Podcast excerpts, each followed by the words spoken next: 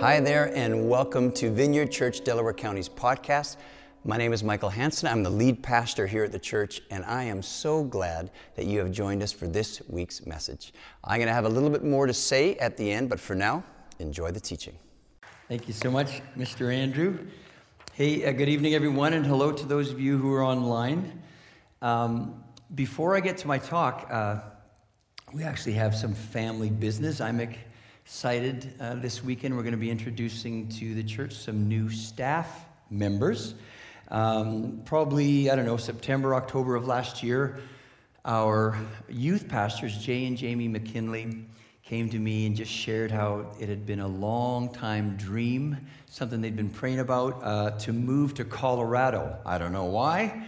I don't know why I, you'd want to move to Colorado. It's a lot like Ohio in that there are roads there. But uh, but you know, Jay and Jamie, uh, if you have youth in our church, middle or high school, Jay and Jamie have done a wonderful job. We're going to celebrate Jay and Jamie uh, in, uh, in, in, August. But when I heard that, I was excited for them, uh, but I was sad for us. And so we started praying and just asking the Lord, you know, this is a key, this is a key role in the church. And we put it out there and we had interviews and, and, uh, and I am very excited to introduce to you this weekend our new youth pastors are uh, Brett and Heather Evans. I don't see Heather. Where's?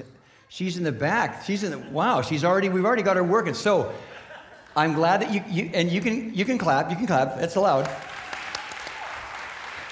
It's, but we're going to have them, uh, Brett and Heather and their kids, coming up on the stage in a little bit. But we thought it'd be fun. We asked them to do a little get to know the Evans family video. So we, let's run that video.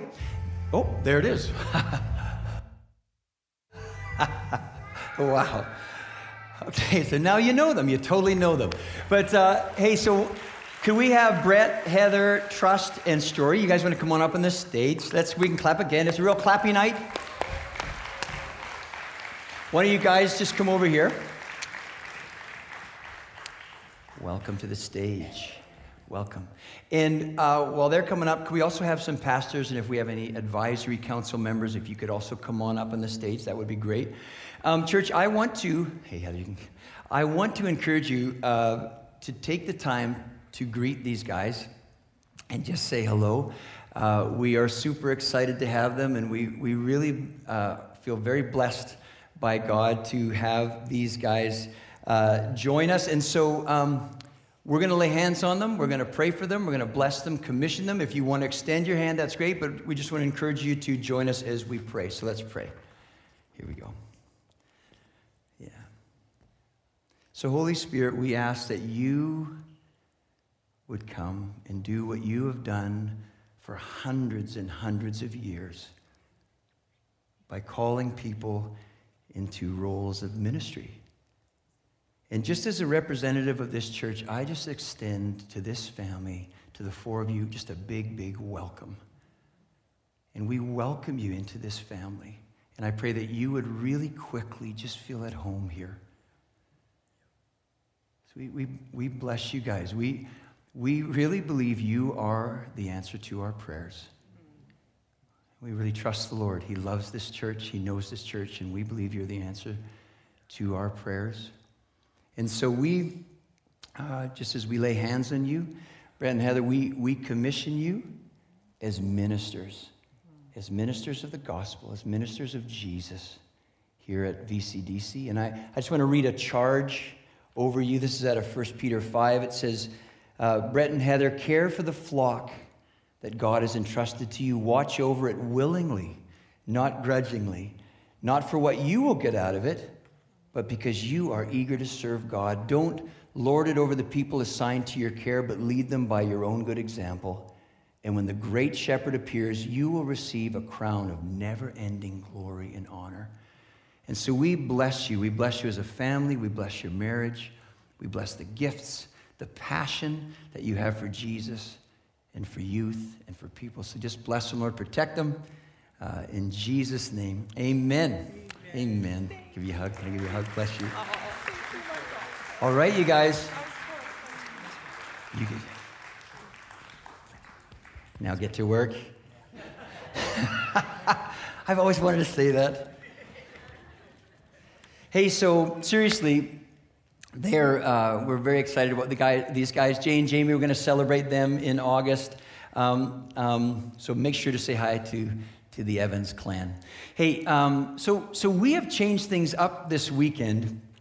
And what I mean is, what we were going to do this weekend is this uh, this church, VCDC, has a long history with missions, and especially in the uh, the wonderful nation of Brazil. We've sent many missionaries to Brazil. Uh, one of our missionary families, Christopher and Denise Meyer, their little man Jonas, uh, are back right now on furlough.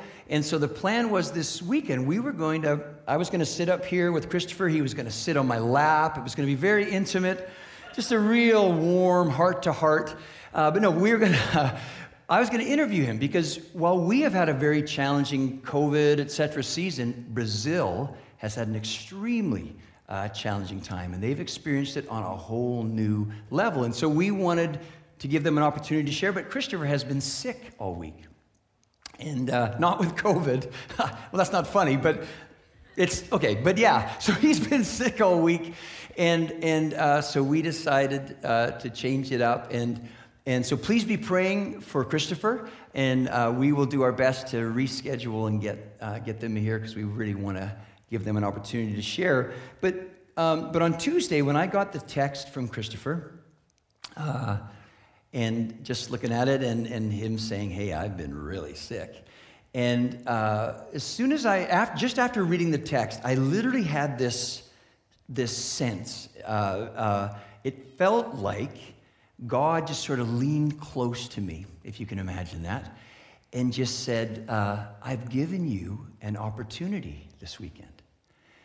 And, uh, and what, what that said to me was, I've, you know, I've given you an opportunity to make space. It's like, you know what happens when you have stuff on your, on your calendar and all of a sudden someone cancels?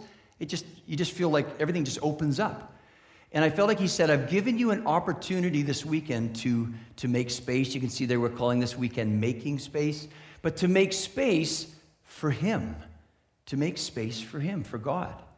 And, and that might sound uh, strange uh, uh, to, to, your ears, but, but what I mean is, you know, one of the core beliefs and values in the vineyard movement on planet Earth from day one has been to look for and respond to the active presence of God with us. Right? When we gather, like we're doing right now, the kids are in their classrooms. Uh, well, I think our middle schoolers, are they in the room? No, they've gone. Our middle schoolers are over here gathering. Like uh, uh, Wednesday nights, our high schoolers are gathered here. All through the week, we have small groups going on. Our goal as a church family is that we're, we're just trying to do our best to look for and respond to the, uh, the active presence of God with us. And I, and I don't know about you, but I know for me, that uh, that has not always been my understanding or experience, like church experience. Like I grew up in the in the uh, going to a church, and uh, it was a very cool church. Uh, we were at church all the time, it seems. And uh, but I but I don't ever remember until in my late teens. I don't ever remember hearing the phrase, "the presence of God." I don't remember ever hearing, uh, ever hearing that phrase. And, you know, we would gather Sunday mornings, Sunday nights, Wednesday nights at the church. And I don't know what others expected, uh, you know, when we would gather. But for me, as a young guy growing up, my understanding of that gathering was that it really was just a very horizontal time where like minded people gather together. We hopefully learn a little bit more about God, um, you know, and we just do our best to be good people and, and you know, try and be a little bit more, a little bit more like him. But I would say that uh, I don't ever think I went to church with an expectation of that God was going to come and, and meet with us. So I'm curious, how many of you would say growing up that was your church experience? Like zero expectation of meeting with God? Yeah, okay. Maybe that was your experience driving in tonight. I don't know. But, uh, but here's the thing when I say that, that could sound very negative. What I'm not saying is that's not to say that God wasn't there. That's not to say that God wasn't active, but I can, I can certainly speak for myself that I had no grid, I had no understanding or expectation of His presence. And it wasn't until I was, I think I was like right around 18 years old, that I went to this church called the Vineyard. Uh, this was in Western Canada, and I walked into a room. I walked into a, a, a church environment with a group of people who were looking for and responding to the active presence of God. And honestly, it was like something in my, I guess, in my mind and in my heart, I guess, and in my spirit. It was like this little box that I thought God was in just went, just exploded to smithereens.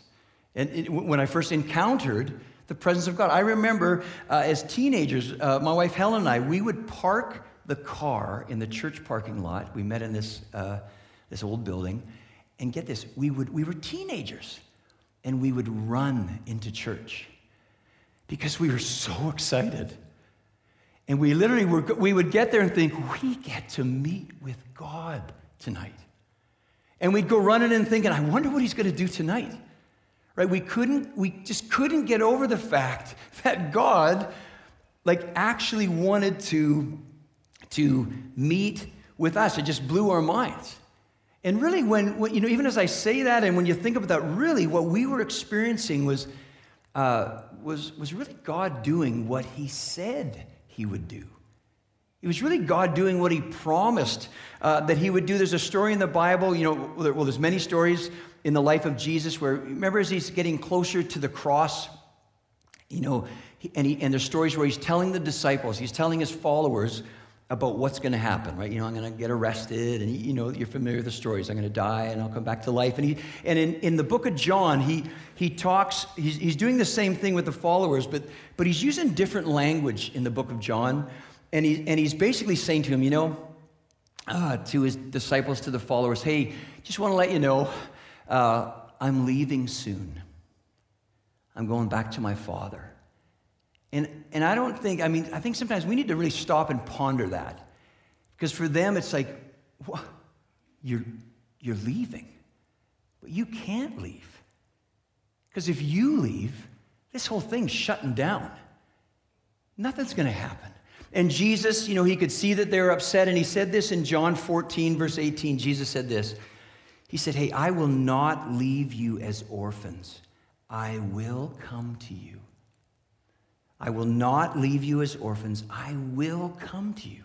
See, the people listening to Jesus at that moment, they don't have the, the benefit that we have. We get to look back on the story. We know, we know what's coming, but they did not understand what he was saying right then.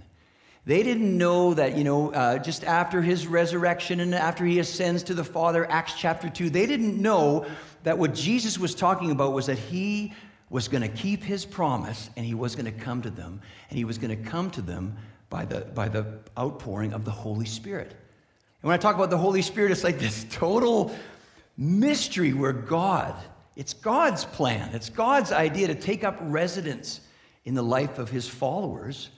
And you know, and, and, and really to come and live in us and to empower us to be the people God's called us to be, to empower us to do what God's called us to do. We just came off a series in Ephesians where we talked about identity and purpose.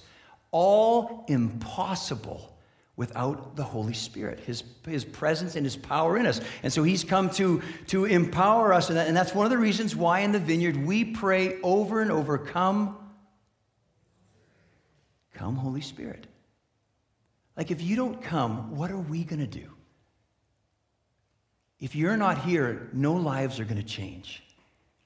If you're not here, nobody's going to be healed or comforted or encouraged. If you're not here, no, you know, no, no one will uh, be set free from demonic powers.